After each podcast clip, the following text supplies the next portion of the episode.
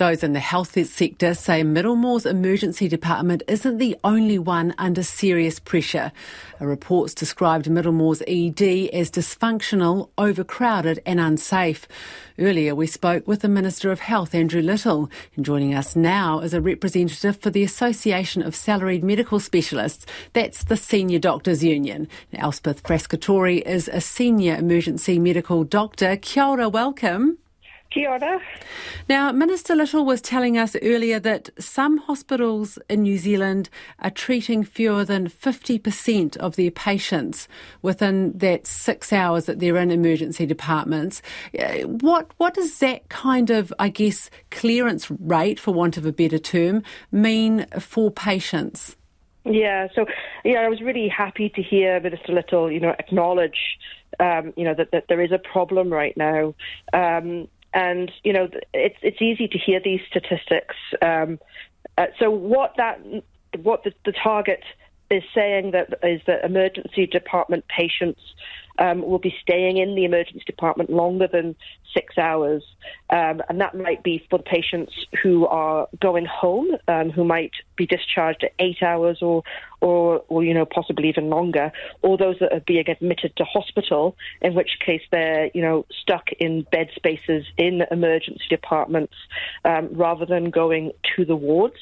Um, and that obviously has, you know, a, a significant um, you know, impact upon the onflow of patients. If you can imagine a bus and patient people who were not getting off the bus and just sat on the bus, then that bus couldn't carry people around um, the, the city, and it's just the same as that, but with the hospitals instead. Is, some of the patients waiting for that long? And we know there have been uh, cases, you know, fewer patients, but there are patients who've been waiting for 24 hours or more in ED. You know, what's the experience of having to wait in an emergency department, say, as opposed to maybe moving into a ward? You know, the emergency department is, is, is a different type of, of, of environment. Um, you know, the patients who come to the emergency department um, are often sick. They're often being managed urgently. Um, some may have, um, you know, substances on board, such as alcohol or drugs. Um, uh, some may have a mental health crises, um, and some may just have something as simple as, as, as, a broken ankle. So there's a really wide array of patients. Um, but certainly, you know, a, a ward-based environment is, is, is a far more relaxing place to be. Um, and, you know, you certainly do feel sorry for the patients who are spending multiple hours in emergency departments when you just know that it, they would be far happier if they were on a ward environment. We're hearing that this is a system wide problem, that um, EDs become clogged when they can't move patients out into wards.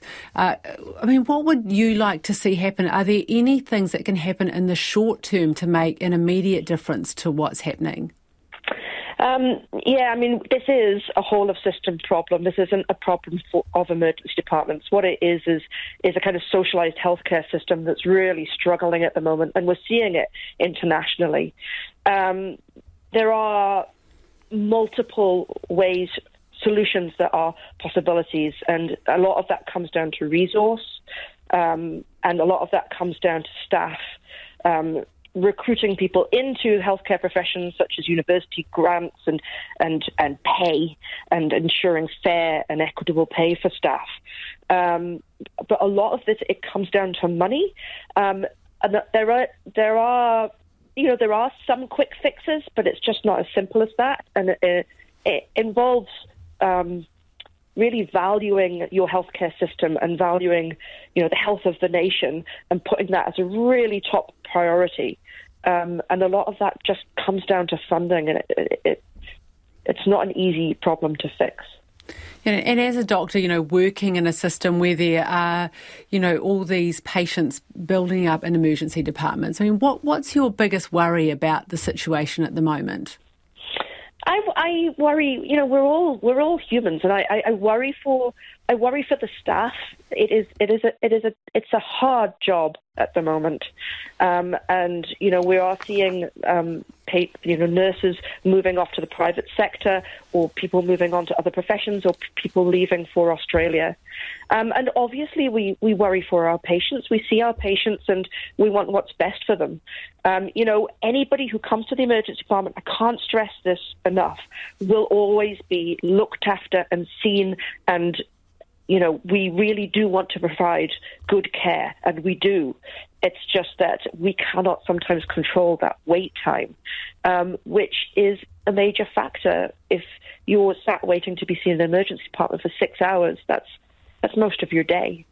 Well, thanks very much for joining us this evening. That's Elspeth Frascatore, who's a senior emergency medical doctor, talking to us there in her role with the Association of Salaried Medical Specialists, which is the Senior Doctors Union.